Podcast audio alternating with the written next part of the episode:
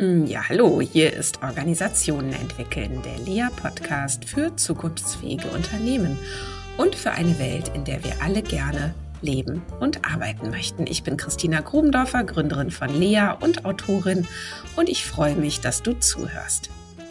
Du bist hier richtig im Podcast, wenn du dich zum Beispiel als Führungskraft fragst, was muss ich unbedingt über mein Unternehmen oder meine Organisation wissen, um sie wirklich gut in die Zukunft führen zu können. Und was man wissen muss und was es dafür braucht, dazu gibt es natürlich ganz verschiedene Annahmen, und die holen wir uns regelmäßig mit spannenden Gästen auf die Bühne, damit du, liebe Hörerin, lieber Hörer, bestens darüber informiert bist, was sich in unserer Arbeitswelt so tut. Wenn dir unser Podcast gefällt, dann folge uns doch in deiner Lieblings-Podcast-App. So bekommst du neue Episoden immer gleich angezeigt.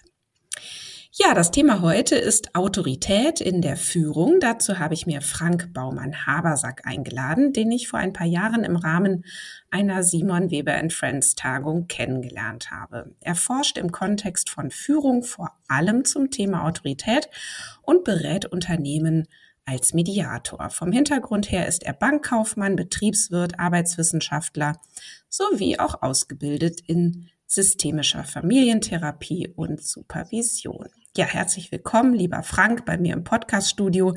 Was möchtest du vielleicht noch ergänzen, um dich unseren Hörerinnen und Hörern vorzustellen? Ja, vielen Dank für die Einladung, und auch das passt eigentlich, auch wenn Bankkaufmann und Betriebswirt und so weiter schon sich nach einem anderen alten Leben anhört, was ganz fern ist, ja. Also nicht mehr so deine professionelle Identität repräsentiert. Tatsächlich gar nicht mehr. Das war so ein erster Teil in meinem Leben, und da bin ich dann irgendwann abgebogen, und das habe ich mal gemacht, aber ich merke, da habe ich kaum noch Bezug zu. Ja, von was, wofür das steht, möchtest du dich denn da am liebsten abgrenzen? Das ist eine gute Frage.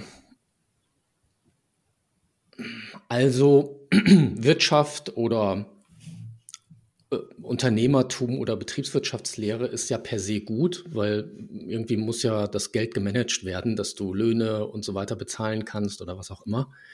Also dafür ist Rechnung und Kostenrechnung und so weiter gut. Was natürlich, und vielleicht hängt das mit diesem Thema auch zusammen, was mich stark berührt und auch belastet und in meiner Arbeit Einfluss hat, ist eben die Gewalt, die in dem Finanzsystem ist. Mhm. Und da merke ich, grenze ich mich ab zu, beziehungsweise kann ich damit überhaupt nicht, also ich kann das nicht mehr akzeptieren, obwohl es eine Realität ist. Ja, spannend. Ne? Sind wir vielleicht sogar schon darüber mitten im Thema. Das kann sein. Woran denkst du, wenn du sagst Gewalt? Naja, wenn wir mal auf den Kapitalmarkt gucken und so Beteiligungsfirmen uns anschauen, dann müssen die ja letztendlich eine Form von Einfluss ausüben auf ihre Beteiligung, und das erfolgt natürlich mit Formen von Macht und auch von Gewalt. Und zwar Gewalt natürlich nicht, dass dann irgendjemand geschüttelt wird oder so, sondern es laufen dann Ausgrenzung, Beschämung, Spaltung und so weiter, die natürlich menschliche Grundbedürfnisse bedrohen oder sogar verletzen. Mhm. Und ja, anders kannst du oder denken die, kannst du Interessen nicht durchsetzen.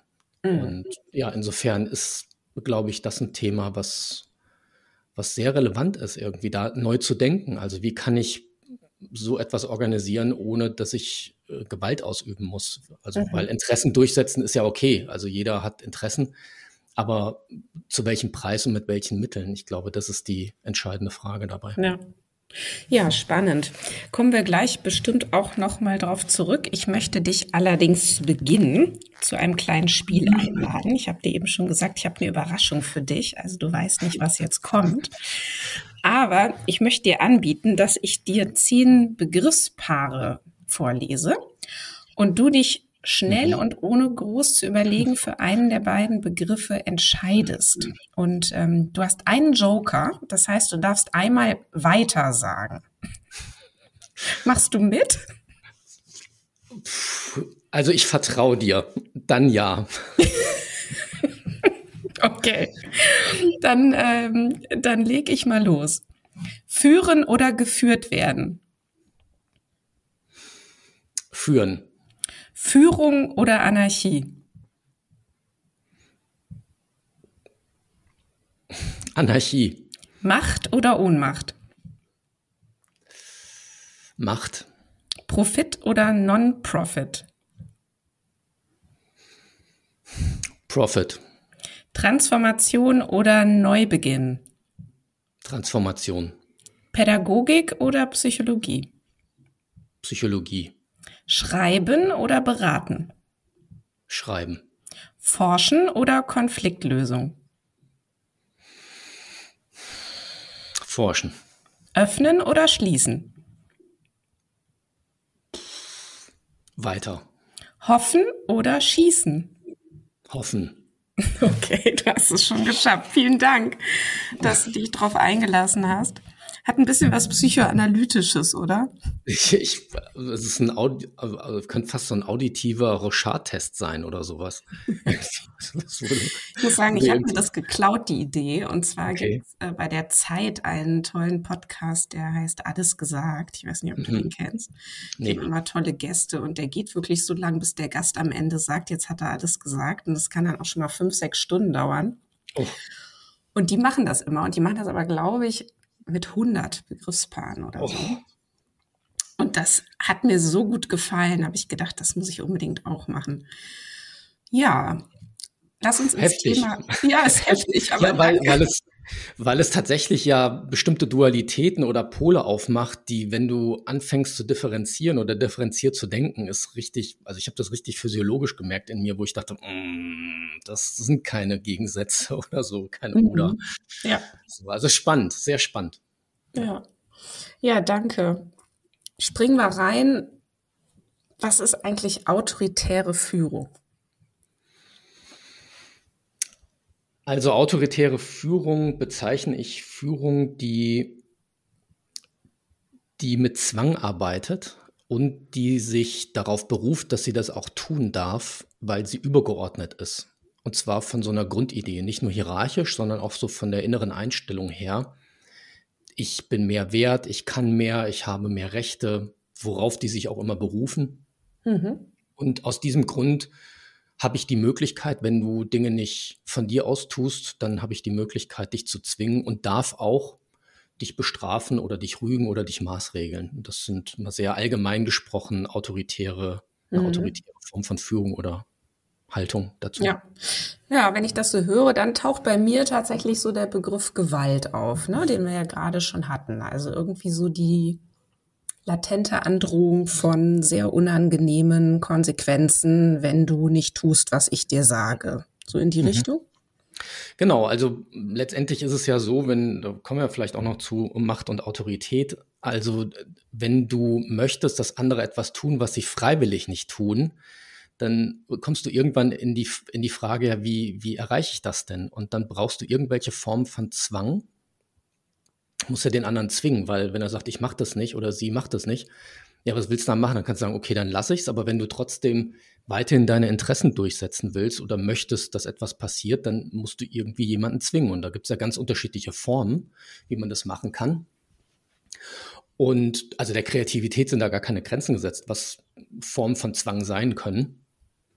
Und wenn dann trotzdem jemand das immer noch nicht macht, dann musst du am Ende irgendwann gewalttätig werden, weil das ist ja die harte Realität, dass du jemanden zwingst, indem du jemanden wegträgst oder schlägst oder anschreist oder psychisch bedrohst oder was auch immer. Ja? Also um diesen Zwang auch zu vollziehen. Ansonsten ist es eine leere Drohung oder eine Drohung könnte auch eine Form von Zwangsversuch sein.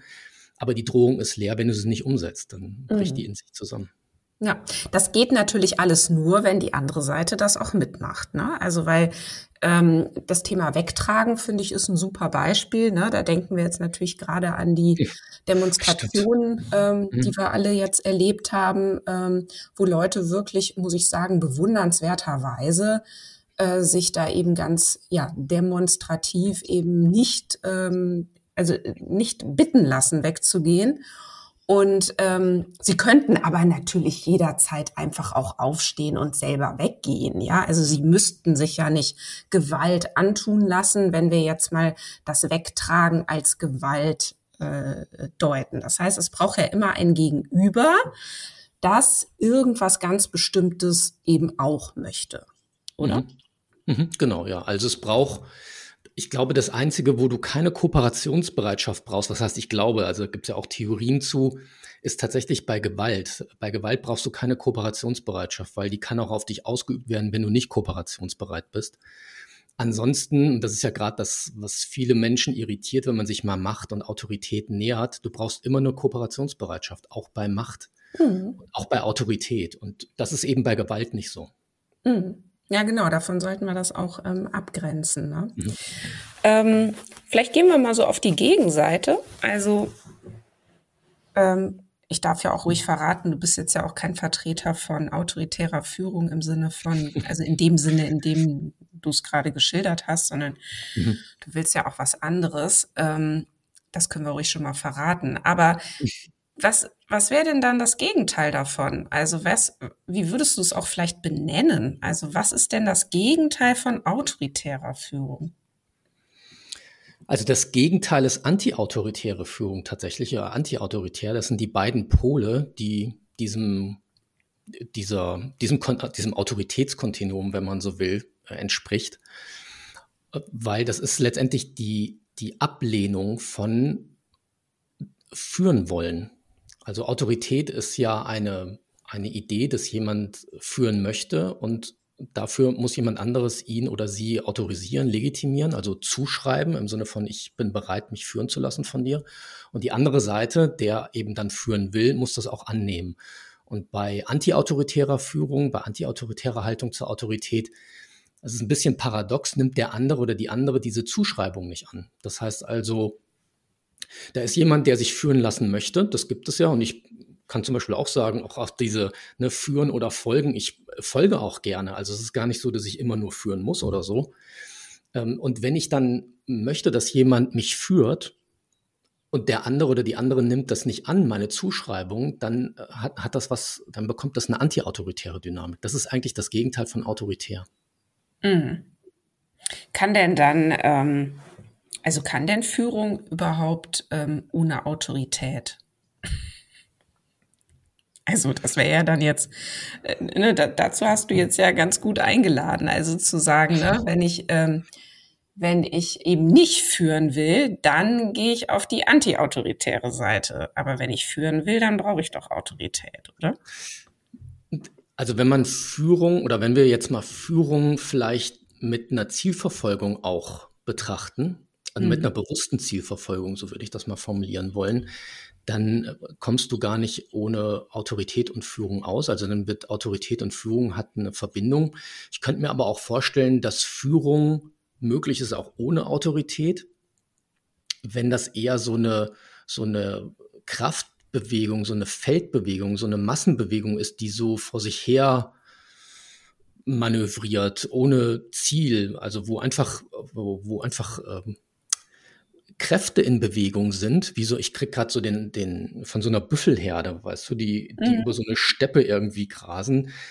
Irgendwie findet da auch Führungsdynamik statt, zumindest von meinem unwissenschaftlichen oder unwissenden Verständnis von Büffelherden. Aber da würde ich sagen, da findet wahrscheinlich keine Autorität statt. Also Autorität und Führung ist immer dann relevant, wenn du eine zielgerichtete Form von Führung haben möchtest oder brauchst. Mhm. Ja, ich merke so, wenn ich uns zuhöre und so ein bisschen so von oben auf uns runter gucke, dann kriege ich gerade so ein bisschen so einen Knoten im Kopf. Mhm. Irgendwie gucken, dass wir, wenn es den Hörern auch so geht, eben gucken. Also wir haben jetzt ja begonnen mit, was ist autoritäre Führung? So, die Antwort war eigentlich erstmal ein ja sehr negatives Bild von autoritärer Führung. So, jetzt sagen wir, okay, wenn es jetzt nicht die autoritäre Führung ist, wie kann Führung denn dann sein? Oder wenn es nicht die Art von Autorität ist, welche Autorität wäre es denn dann, wenn wir nämlich sagen, naja, ohne Autorität kommt aber Führung vielleicht nicht aus. So. Und dann sagst du jetzt, ja doch, es gibt schon auch Führung ohne Autorität. So. Und, ne, und Knoten im Kopf entsteht, glaube ich, dadurch, dass ich so denke, habe ich dich jetzt richtig verstanden, dass du sagst, Autorität ist erstmal per se was total Negatives. Genau wie Gewalt was total Negatives ist. Und Macht ist eigentlich auch was total Negatives. Nein, überhaupt nicht. Okay. Also Autorität ist erstmal nur ein soziales Phänomen. Das könnte man auch irgendwie mit einem anderen Wort beschreiben, aber so ist das über viele Jahrhunderte, fast Jahrtausende irgendwie entstanden, dass sich so in unserem kulturellen Verständnis Autorität als soziales Phänomen zeigt, womit gemeint ist, dass Autorität die Frage aufwirft, wie wollen wir Führen und Folgen organisieren? Also es sagt noch nicht wie, sondern nur, dass das ein Thema ist, Führen und Folgen. Das heißt also, es sagt noch nicht, machen wir es autoritär, antiautoritär oder in einer dritten Art, zu der ich ja forsche. Und Autorität bringt in ein soziales System einen Aufmerksamkeitsfokus rein. Das heißt also, wir haben irgendwie kulturell gelernt, offensichtlich, dass wenn jemand eine Autoritätsfunktion oder Rolle hat, dass wir dann dorthin schauen zu ihm oder ihr. Und das kann dann ein Mensch sein, das kann auch eine Hierarchieposition sein, die jemand bekleidet. Das kann beides zusammenfallen, also Potestas und Auctoritas, wie ich das immer gerne nenne. Das ist erstmal nur Autorität. Also Autorität sagt noch nicht über die Qualität der Autorität etwas aus. Und das ist ja das, was in unseren Gesellschaften immer zusammenfällt, wenn wir Autorität hören. So ging es mir früher ja auch, habe ich nur entweder autoritär oder antiautoritär verstanden. Mir war gar nicht bewusst, dass es auch eine dritte Form von Autorität gibt, eine Autoritätshaltung, die sich von diesem autoritären, antiautoritären löst und trotzdem Führen und Folgen organisiert und Orientierung bietet. Mhm. Okay, dann, genau, ich bin jetzt gerade versucht, so ein bisschen so nochmal einen anderen Autoritätsbegriff anzubieten, mache ich aber gleich. Mhm. Aber ich würde dich gern einmal einladen, dann so dein Gegenbild zu skizzieren. Also, ne, du hast ja auch dich damit sehr stark beschäftigt und ich glaube, du nennst es transformative Autorität. Und da habe ich hier ein Zitat, die neue transformative Autorität in der Führung ist kein neuer Führungsstil, sondern eine verkörperte Führungshaltung, die Autorität von Unterordnung, Angst und Gehorsam entkoppelt. So. Genau. Das passt ja jetzt gerade ganz gut. Ja, also jetzt brauchen wir mal ein paar Beispiele. Vielleicht hast du auch mal ein, zwei Geschichten oder so. Wie sieht denn dann Führung aus? Also wenn wir jetzt transformative Autorität in der Führung haben oder eben eine Führungshaltung, die Autorität von Unterordnung, Angst und Gehorsam entkoppelt. Wie geht denn das? Nun, das, was ja bei Führung interessant ist, ist am Ende, wie triffst du Entscheidungen und wie werden Dinge dann aus diesen Entscheidungen realisiert? Und wir hatten ja zum Einstieg schon irgendwie drüber gesprochen, okay, wenn jemand aber nicht macht, was ich möchte oder was vereinbart ist, dann kommst du ja irgendwie an eine Grenze, kommst an eine Grenzüberschreitung, kommst in eine Ratlosigkeit und dann geht es letztendlich darum, einen Konflikt auszutragen. Also es geht darum, wie kann ich dann diesen Widerspruch, diesen Konflikt, diese Negation, wie kann ich die bearbeiten? Und dann wird es nämlich spannend, weil dann greift die transformative Haltung zur Autorität eben nicht auf Zwang und Gewalt zurück. Sie nutzt aber Machtformen und zwar die, das hat ja der Begründer dieser sogenannten neuen Autorität, auf den ich mich beziehe, Haim Omer und Arist von Schlippe hat das ja dann mit nach Deutschland gebracht und weiterentwickelt. Die haben die Psychologie des gewaltfreien Widerstands mit reingenommen in dieses Konzept, in dieses Haltungs- und Handlungskonzept und haben gesagt, okay, dann brauchst du ja eine Form der Konfliktbearbeitung, der Grenzverhandlung letztendlich, die eben nicht gewalttätig ist und dennoch sagt, wir haben aber was anderes vereinbart. Und das heißt, die Form der Konfliktbearbeitung ist dann entscheidend und da gibt es insbesondere die Beispiele, das nennt sich Beharrlichkeit und Deeskalation.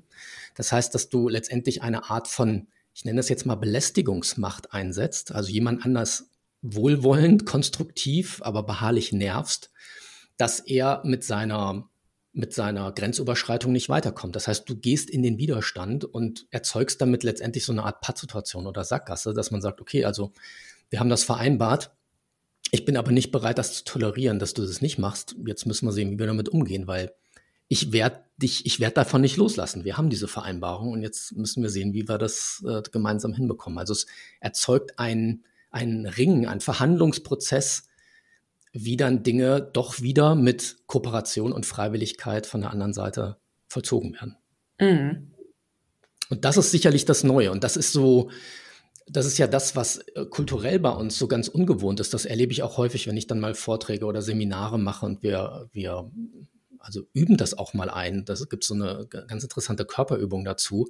Einfach zu merken, wie ist es, wenn ich mit jemandem anderem tatsächlich in so einem Konflikt bin, aber ich weiche nicht, aber ich will auch nicht gewinnen.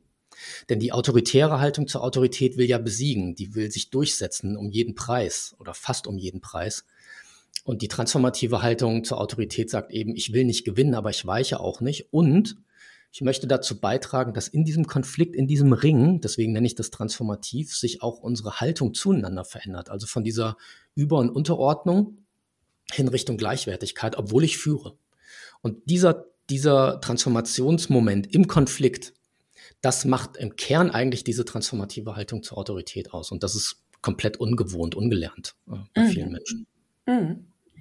Jetzt hören ja unseren Podcast tatsächlich viele Führungskräfte, ne? Und das ist so die Frage, was sind denn so Momente, wo ich das mal ausprobieren könnte? Ja, also was würdest du, oder wir können ja beide mal eben überlegen, was das so sein könnte. Also sind das dann so die kleinen Momente des Alltags, wo man es vielleicht mal beginnt auszuprobieren, was so ein Unterschied sein könnte?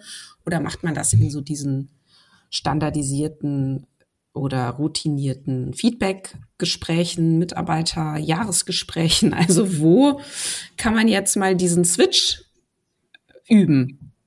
So, und sich auch selber hinterfragen als Führungskraft. Was hast denn du dazu für Ideen? Naja, also es gibt ja unterschiedlichste Führungsanlässe und das, was wichtig ist zu verstehen, dass diese Form der Konfliktbearbeitung geht ja eben nicht schnell. Das ist wahrscheinlich schon deutlich geworden, sondern das ist eher ein längerer Prozess, weil du ja dieses Ringen miteinander ausmachen musst. Das heißt also bei konkreten Konfliktsituationen, wo du vielleicht über ein klärendes Gespräch etwas löst, also eine Arbeitsanweisung wurde irgendwie nicht eingehalten oder sowas. Und durch dieses klärende Gespräch hat die andere Seite irgendwie gesagt, okay, ich habe eine Einsicht, ich akzeptiere das oder tut mir leid, ist mir nicht aufgefallen. Ja gut, dann brauchst du natürlich nicht mit diesem Instrumentarium oder mit dieser Idee der Beharrlichkeit und Deeskalation zu arbeiten.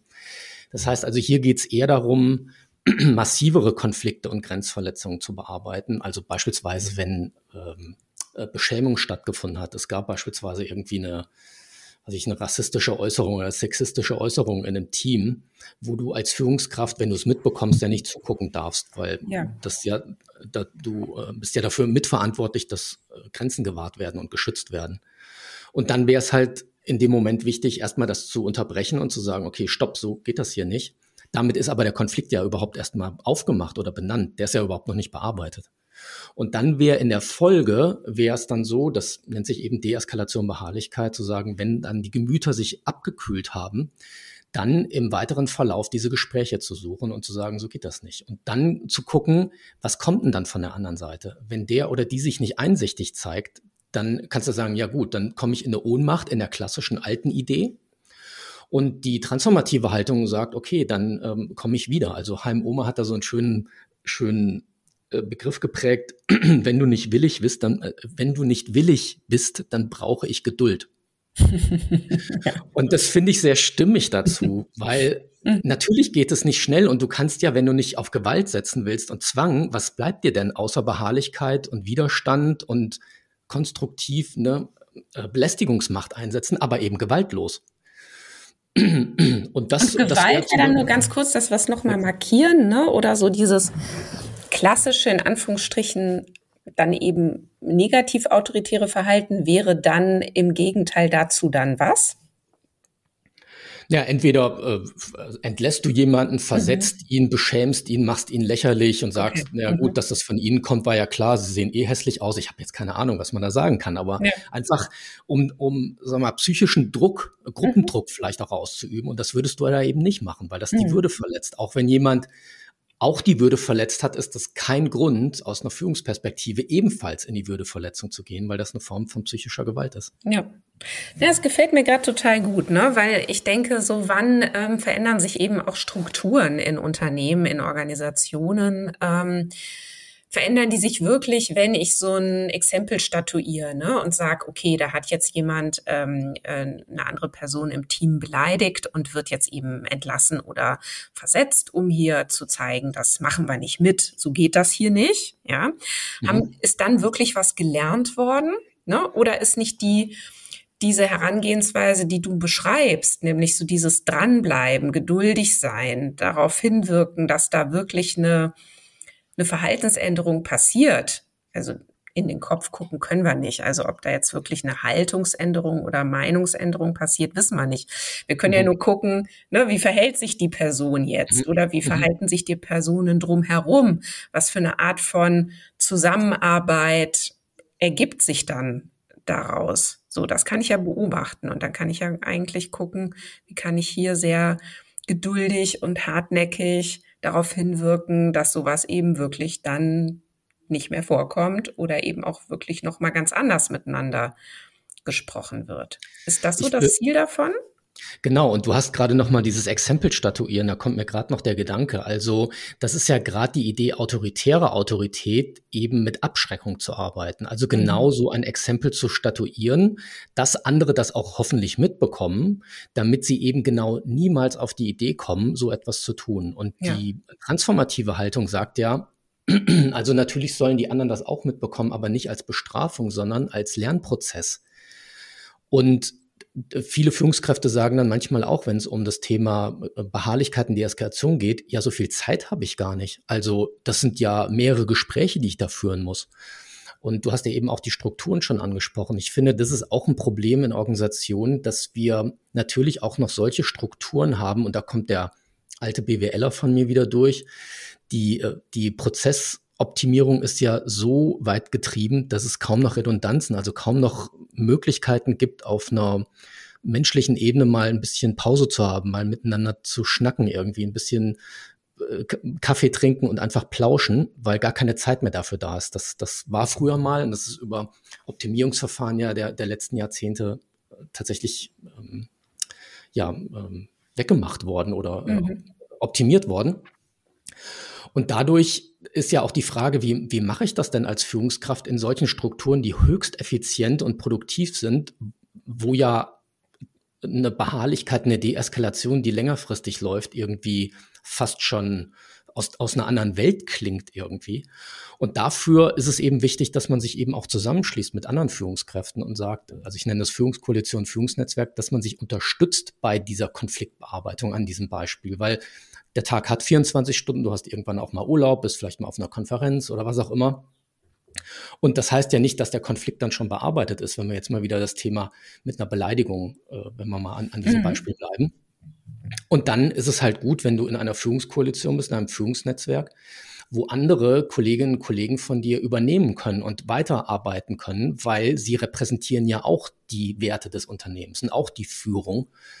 Und die Idee dahinter ist ja, diese Koalition zu schmieden für bessere Arbeitsbeziehungen, für Gewaltlosigkeit in der Organisation. Und das statuiert auch ein Exempel, aber in einer neuen Art, auf anderen Werten basierend, die ja auch beobachtet werden. Es wird ja alles in Organisationen beobachtet. Und ich glaube, dieser Lernprozess, das ist der Unterschied, der dann mit der Zeit sich einführt. Aber der geht natürlich nicht schnell. Nee, genau. Und du sagst jetzt auch gerade das Stichwort Beobachtung. Ich glaube, das große Risiko bei der ganzen Sache ist ja die Frage, wie wird das beobachtet? Ja. Dass zum Beispiel die Führungskraft eben nicht mit aller Direktheit durchgreift und sagt, nee, das kommt bei uns im Unternehmen aber nicht vor. Solche Leute, die werden hier sofort entfernt. Also wie wird das Ausbleiben so einer Reaktion dann eben wieder von den anderen beobachtet. Wie wird es bewertet? Also wird es bewertet als, ach na ja, dann ist es ja wohl doch nicht so schlimm. Und wie fühlt sich die Person, die beleidigt wurde, ne? Ist ihr das genug Reaktion? Fühlt sie sich genug geschützt? Ist sie nicht gekränkt, weil die Reaktion ausbleibt? Genau. Das ist tatsächlich der entscheidende Faktor und deswegen nenne ich das mittlerweile, das ist eine Evolution im Bewusstsein zur Autorität und zwar bei allen, die an Führung beteiligt sind. Also nicht nur die, die führen, sondern auch die Führung beobachten oder geführt werden, wenn man so will. Beziehungsweise Führungskräfte beobachten sich ja auch beim Thema Führung oder andere. Und wie bewerte ich das? Genau, also bewerte ich so etwas, wenn Strafe, wenn Gewalt ausbleibt, bewerte ich das schon antiautoritär und das gibt es teilweise in Organisationen, die sehr vertikal, autoritär, patriarchal geprägt sind. Wenn du dann zunächst mit so einer transformativen Haltung beginnst, nehmen das einige gar nicht als Führung wahr, weil die sagen, hä, das ist doch antiautoritär. Also die haben gar keine Worte, die haben gar keine, sag mal, mentalen Modelle oder Brillen, wie sie das interpretieren können als eine Form von Autorität. Mhm. Und das ist ja auch ein Konfliktprozess. Also das sind Bewertungskonflikte, die da entstehen. Und die gilt es auch eben auszuhalten und beharrlich zu bearbeiten, zu sagen, nein, das ist eine Form von Autorität, nur eben nicht das, was du gewohnt bist. Und vielleicht noch ein wichtiger Punkt, um nochmal, wenn man das Thema Beleidigung nehmen, insofern ist das ein ziemlich gutes Beispiel, weil es sehr, sehr fokussiert nochmal, sehr präzisiert. Dann geht es ja darum, wenn jemand einen sozialen Schaden angerichtet hat bei jemand anderem. Und eine Beleidigung kann ein sozialer Schaden sein. Ja, du hast gesagt, jemand fühlt sich verletzt, gedemütigt und so weiter, in seinem Gesichtsverlust erlitten. Dann gilt es dazu, dass der oder die diese Beleidigung ausgesprochen hat, eine Form eines sozialen Ausgleichs, eine Art Wiedergutmachung leistet für den sozialen Schaden, den er oder sie angerichtet hat. Und überhaupt um dieses Bewusstsein, okay, da brauchst irgendeine Form von der Bitte um Entschuldigung. Ja, vielleicht ist es das schon, ich bitte dich um Entschuldigung, das war nicht in Ordnung. Das könnte ein sozialer Ausgleich sein. Es kann aber auch sein, dass wenn es vielleicht schon Richtung Mobbing geht, dass dann eine Entschuldigung gar nicht ausreicht als Form der Geste der Würdigung des Leids, das steht ja dahinter, sondern dann braucht es vielleicht noch größere Formen von Wiedergutmachung oder Ausgleich, sozialer Ausgleich.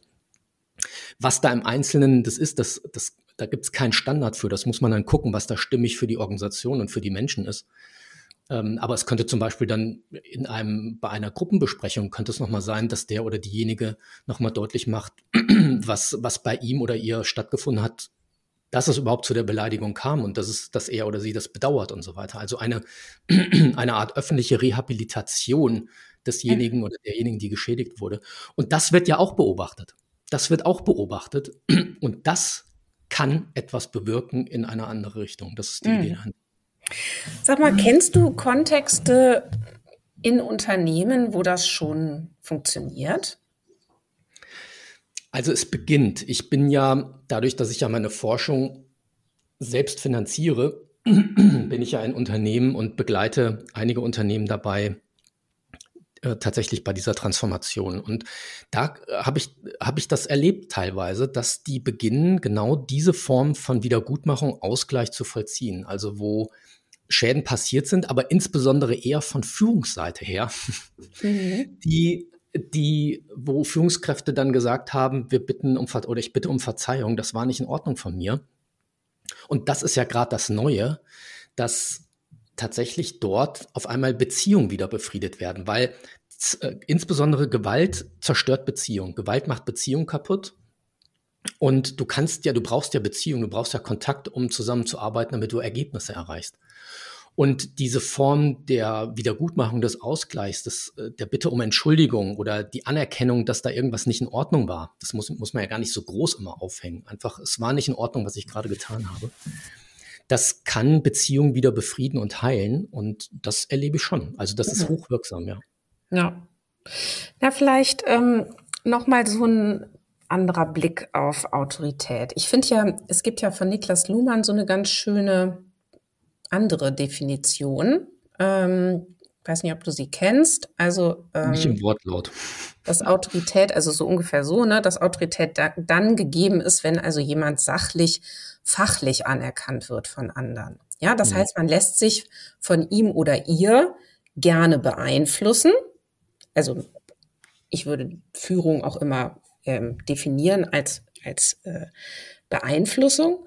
Mhm. Das heißt, es geht beim Thema Autorität um Fachexpertise, ja. Und davon unterschieden wird Macht. Also Macht im Sinne von Beschränkung des Möglichkeitsraums, die dann aber natürlich sofort zerfällt. Das Thema hatten wir ja gerade schon, wenn der andere eine attraktive Alternative hat. Ne? Also einfach sagt, nö, das mache ich jetzt nicht mit, dann gehe ich eben. Ne? So, also deswegen ist Macht auch immer ganz gut so im Hinblick auf Austauschbarkeit zu beobachten. So, und das ist ja in Unternehmen gerade ein top aktuelles Thema. Wer hat denn nun wirklich mehr Macht? Also wer ist eigentlich weniger austauschbar? Ne? Und im Hinblick auf den ganzen Arbeitskräftemangel hat sich das ja wunderbar verkehrt. Und gleichzeitig kann eine Organisation und ein Unternehmen überhaupt nicht ohne Macht sein, denn dann würde ja jeder machen, was er oder sie will. Und dann lassen sich die Aktionen von womöglich Tausenden, zigtausenden von Leuten nicht koordinieren. Ne, so geht's ja nicht. Also ein Unternehmen muss ja ein Ergebnis erzielen, dafür muss eine bestimmte Leistung erbracht werden.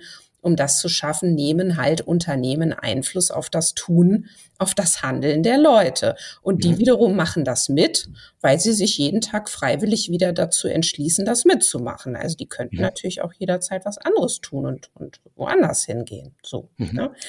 So, worauf ich jetzt aber hinaus will, ist, oder erstmal die Frage, wenn du das jetzt so hörst, also im Sinne von Autorität eigentlich mal zu fassen als eine sachliche, fachliche Anerkennung, als eine Fachexpertise, die eben von anderen geschätzt wird und man sich deshalb gerne oder nicht unbedingt gerne, das ist ja gar nicht so wichtig, aber man lässt sich davon beeinflussen. Mhm. Ja, das ist ja nicht falsch. Das gibt's ja. Und das war sicherlich zu Zeiten, wo jemand sehr viel Wissen hatte, sehr viel Wissen hatte und zwar mehr als alle anderen, war das sicherlich ein Anerkennungsgrund. Das ist also eine Quelle von Autorität, woraus sich Autorität und die Legitimation von Autorität speisen kann. Da hat Helmut Ziegler 1970 schon eine hervorragende Dissertation zu geschrieben über die Quellen von Autorität. Und Fachexpertise ist sicherlich eine und die ist auch weiterhin, aber sie wird weniger bedeutsam. Und das ist ja das, was wir im Zuge dieser ganzen Veränderung des Wandels unserer Organisationen erleben, dass du heute gar nicht mehr so viel Wissen haben kannst, sondern du warst schon immer, aber immer mehr angewiesen auf die Fachexpertise aller irgendwie oder der Expertinnen und Experten. Das heißt also, die Quelle Fachwissen wird weniger bedeutsam, auch wenn sie immer noch wichtig ist. Und die Quelle von Beziehungsorientierung, also wie gestalte ich Beziehungen, welche hilfreichen Methoden setze ich ein, damit Menschen in einer guten Art und Weise gemeinsam Ziele erreichen und so weiter, das sind ja auch Legitimationsquellen von Autorität, das bekommt eine viel höhere Bedeutung. Und es ist noch ein Aspekt, das finde ich wichtig, das hat Ziegler rausgearbeitet, dass der Legitimationsprozess selbst auch eine Quelle von Legitimation ist. Also nicht nur die Quelle an sich, sondern der Prozess, wie wird denn Fachwissen, wenn wir jetzt mal bei dem Beispiel bleiben, was du gebracht hast, wie wird denn Fachwissen überhaupt rübergebracht? Ja, mache ich das irgendwie auf eine autoritäre Art und sage, na du Dovi, muss ich wieder das sagen? Ja, dann wird Fachwissen, auch wenn ich eine hohe Expertise habe, wird aber durch diesen Prozess, wie ich das tue, delegitimiere ich eigentlich wieder meine Autoritätsquelle, weil es nicht akzeptabel ist, weil es nicht mehr mit den Werten übereinstimmt, die viele Menschen mittlerweile haben oder schon immer hatten. Mhm. Und es gibt noch einen Aspekt, und da hinkt tatsächlich auch meine Definition, und das ist eine offene Frage zum Thema Freiwilligkeit und Autorität. Ziegler sagte, in Organisationen ist ja eine Disposition zum Gehorsam oder zum Folgen eingeschlossen. Ja, also durch einen Arbeitsvertrag. Mhm. Also sagst du ja letztendlich, okay, ich gebe ein Stück meiner Freiwilligkeit auf, ich unterwerfe mich, wenn wir mal so ein altes Wort nehmen wollen, ich akzeptiere, dass andere Menschen mir was sagen dürfen, auch wenn ich eigentlich nicht will, von meiner Grundidee her.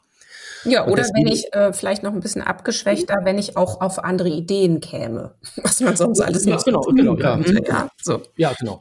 Und insofern ist also so die Grundidee von Autorität, also die freiwillige Zuschreibung von freien Individuen, ja, führen und folgen, ist ja in Organisationen begrenzt. Insofern ist es sehr, sehr relativ, wie wie Autorität in Organisationen sich dann tatsächlich legitimieren und qualifizieren kann. Klar ist aber, und das zeigt es deutlich, die Quelle von Autorität ist unterschiedlich. Fachwissen ist immer weniger bedeutsam als Quelle, auch wenn sie nicht unwichtig ist.